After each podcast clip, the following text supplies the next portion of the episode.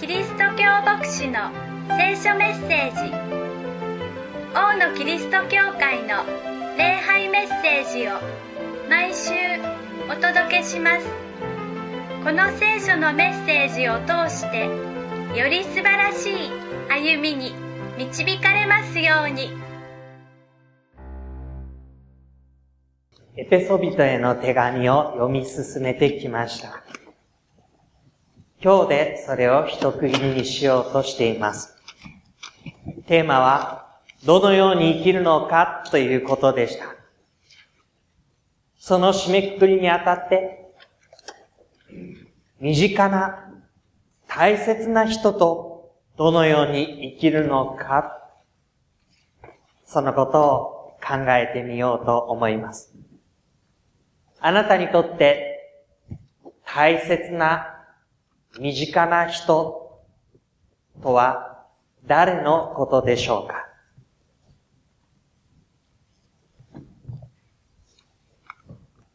その人とどのように歩もうとしているでしょうか？読んでいただいた箇所をずっと読み進めていくと、具体的な人間関係の中でどのように歩むのか記されています。例えば、5章22節妻たちよ。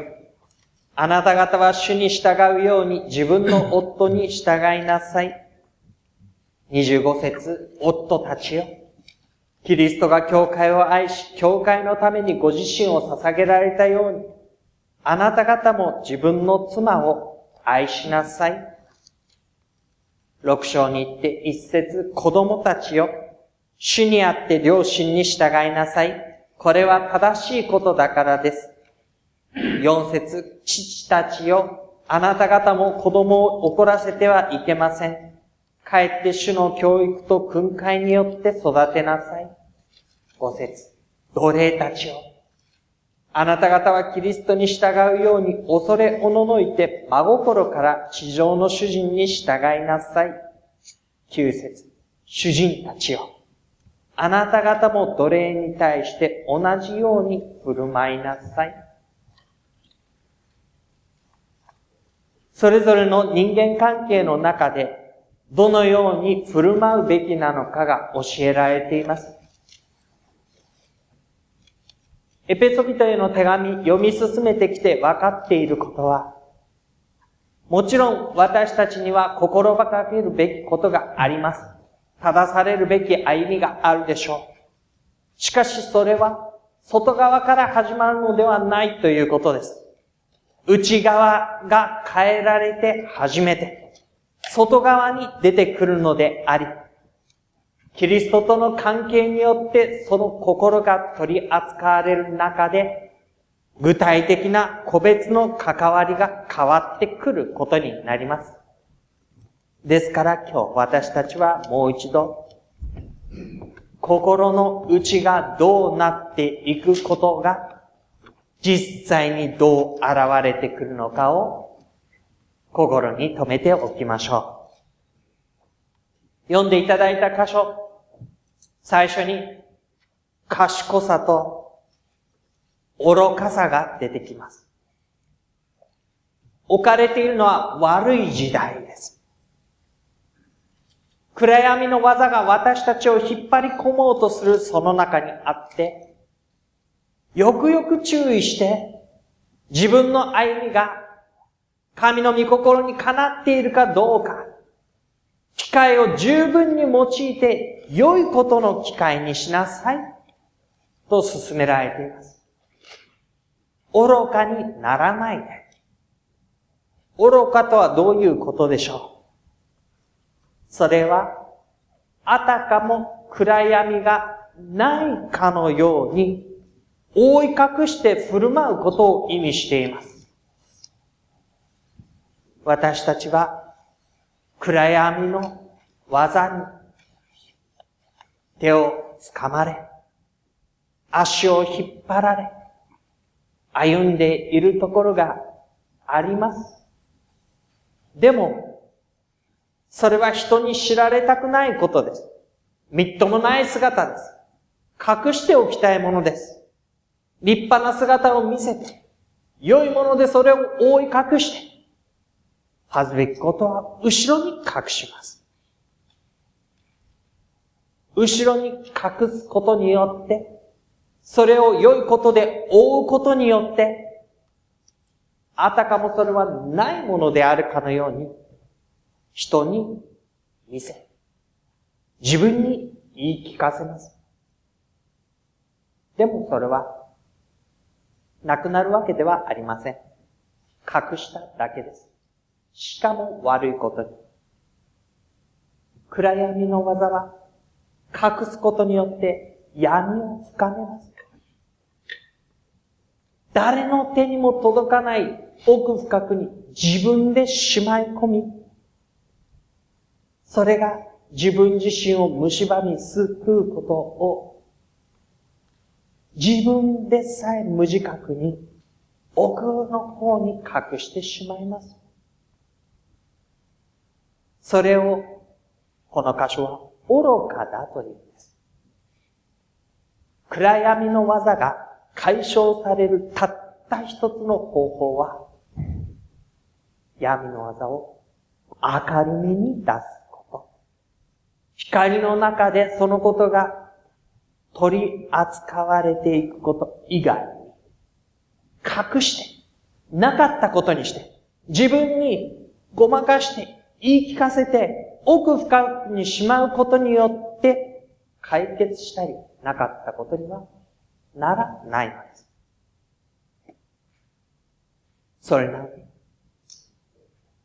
どうしてもそれを奥深くにしまい込みたくなる愚かさを指して、よくよく注意して、神の御心が何であるのかを悟りながら、ただ単に暗闇の技に手を引っ張られ、足を引っ張られないだけではなく、機械を十分に用いて、光の結ぶみ、正義、公正、真実、それをもたらす機会にしなさい。私たちは、恥ずべき隠されたものを明るみに出しながら、神の御心によって光の実が結ばれ、それをもたらしていくものになるんだというんです。どうやって？そのことを18節から後は少々皮肉を込めた言い方でこう言います。酒によってはいけません。そこには宝刀があるからです。御霊に満たされなさい。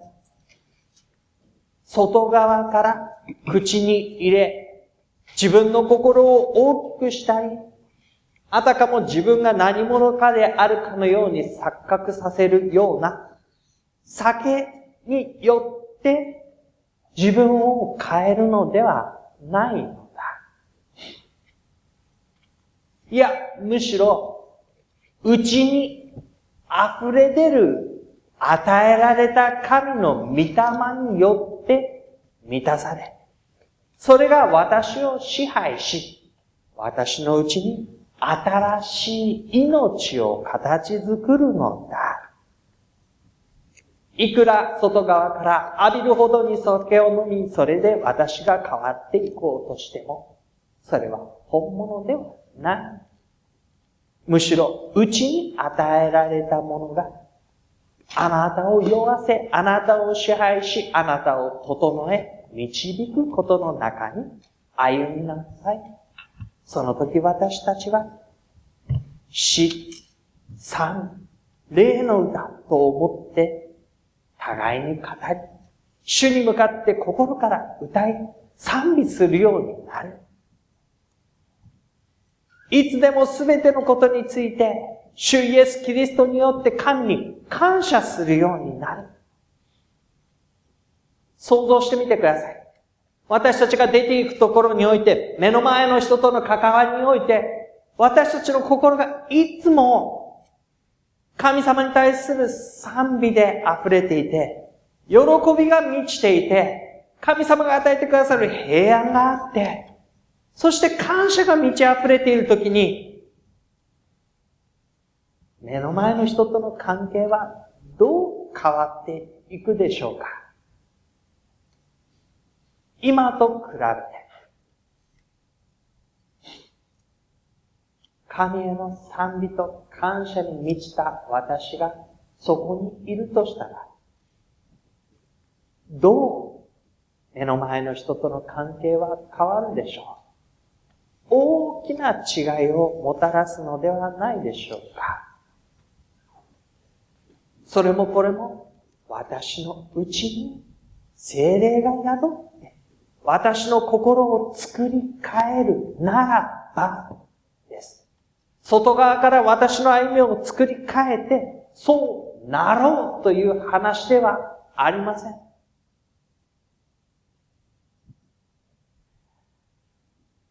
神に向かって喜び歌い、感謝をするというその前後に、互いにという言葉で二つのことが示されます。互いに語り。これは、私と同じキリストを信じる信仰の仲間との間での言葉を交わす様子を指しています。何を語り合うのでしょうかキリストの教えを語り聞きます。私の本当の姿を打ち明け、受け止めてもらいます。神の許しが語られ、宣言されます。キリストにある慰めと励ましに私たちはお互いを立たせていきます。そういう語り愛です。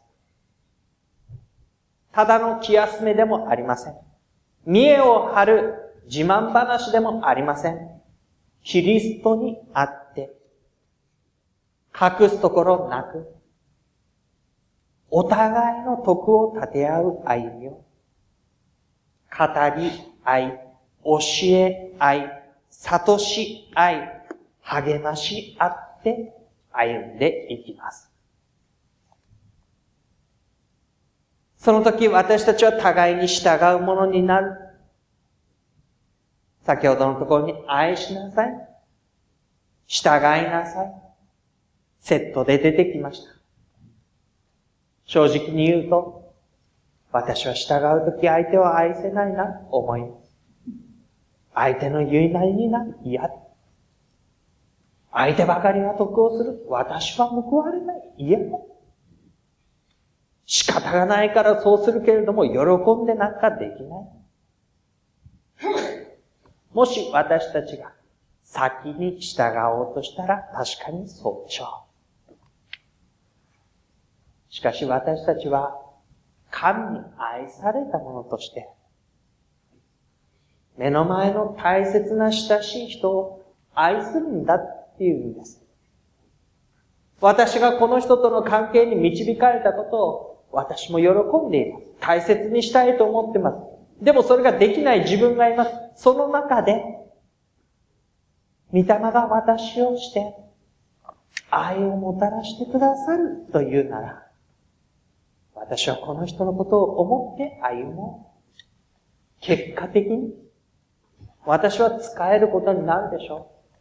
相手のことを思って行動するでしょう。なんなら犠牲を払ってでも愛おしいと思うでしょう。愛するなら従うことができます。従おうとしたら、愛はなかなか出てこないかもしれません。それが内側から変えられてということです。教会では月に一回運営のための運営委員会が開かれています。今年度、私たちは一つの本を一緒に学ぶことをしてきました。その会議の一番初めの時間で。その内容は、目に見える歩みがどれほど素晴らしかったとしても、本当に大切なことに取り組んでいなかったら、何の意味もない。ということを教えてくれるものでした。それは教会内にとってもそうですし、私たち個人の生活にとっても同じです。本当に大切なことに取り組まなければ、どんなに着飾っていても、その中でカナリアというもののイメージが提示されました。カナリアといったとき、あの95年のオウム真理教の事件の時のことを思い出す方もあるかもしれません。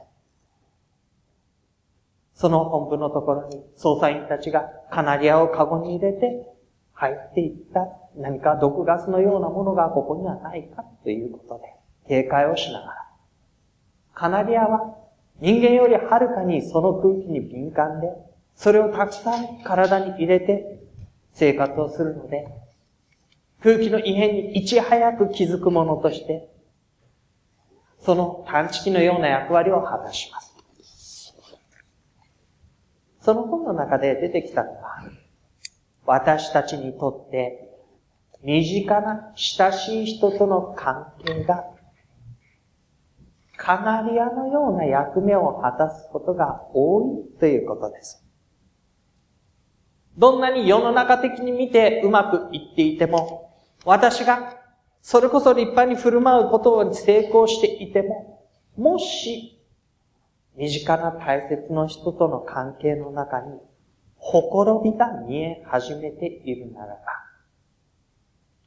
私たちがそこで立ち止まるべきところなのではないかいや、大丈夫。これはたまたま。こんなことは私が少し心がければ改善するから。大したことではない。事実成功しているじゃないか。いや、一番初め、ほころびが見え始め、決して無視してはいけない。自分だって本当は知っているんです。何度も繰り返してきたこと。本質的に自分がどうしても向かい合わなければいけないこと。でも、認めたくないこと。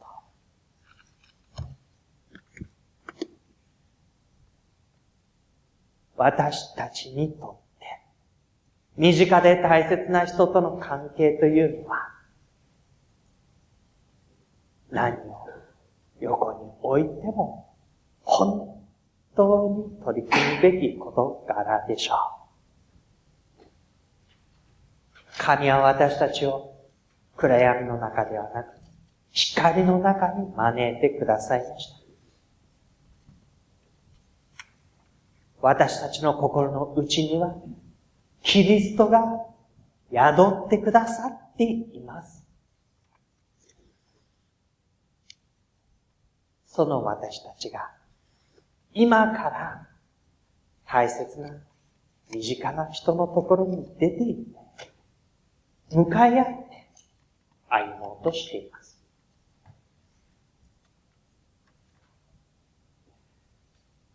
その歩みが、神の導きの中にことごとく扱われていくように。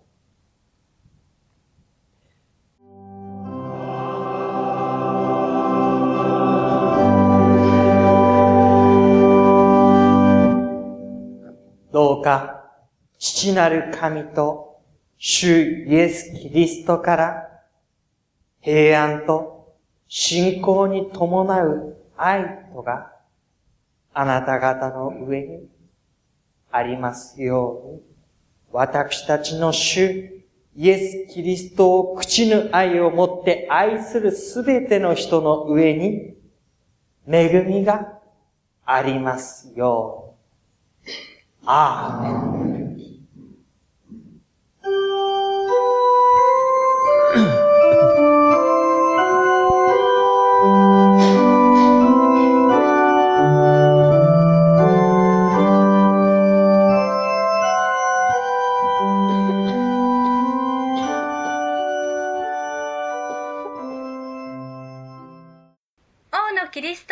会の礼拝メッセージをお届けしました。お聞きになってのご意見やご感想をお寄せください。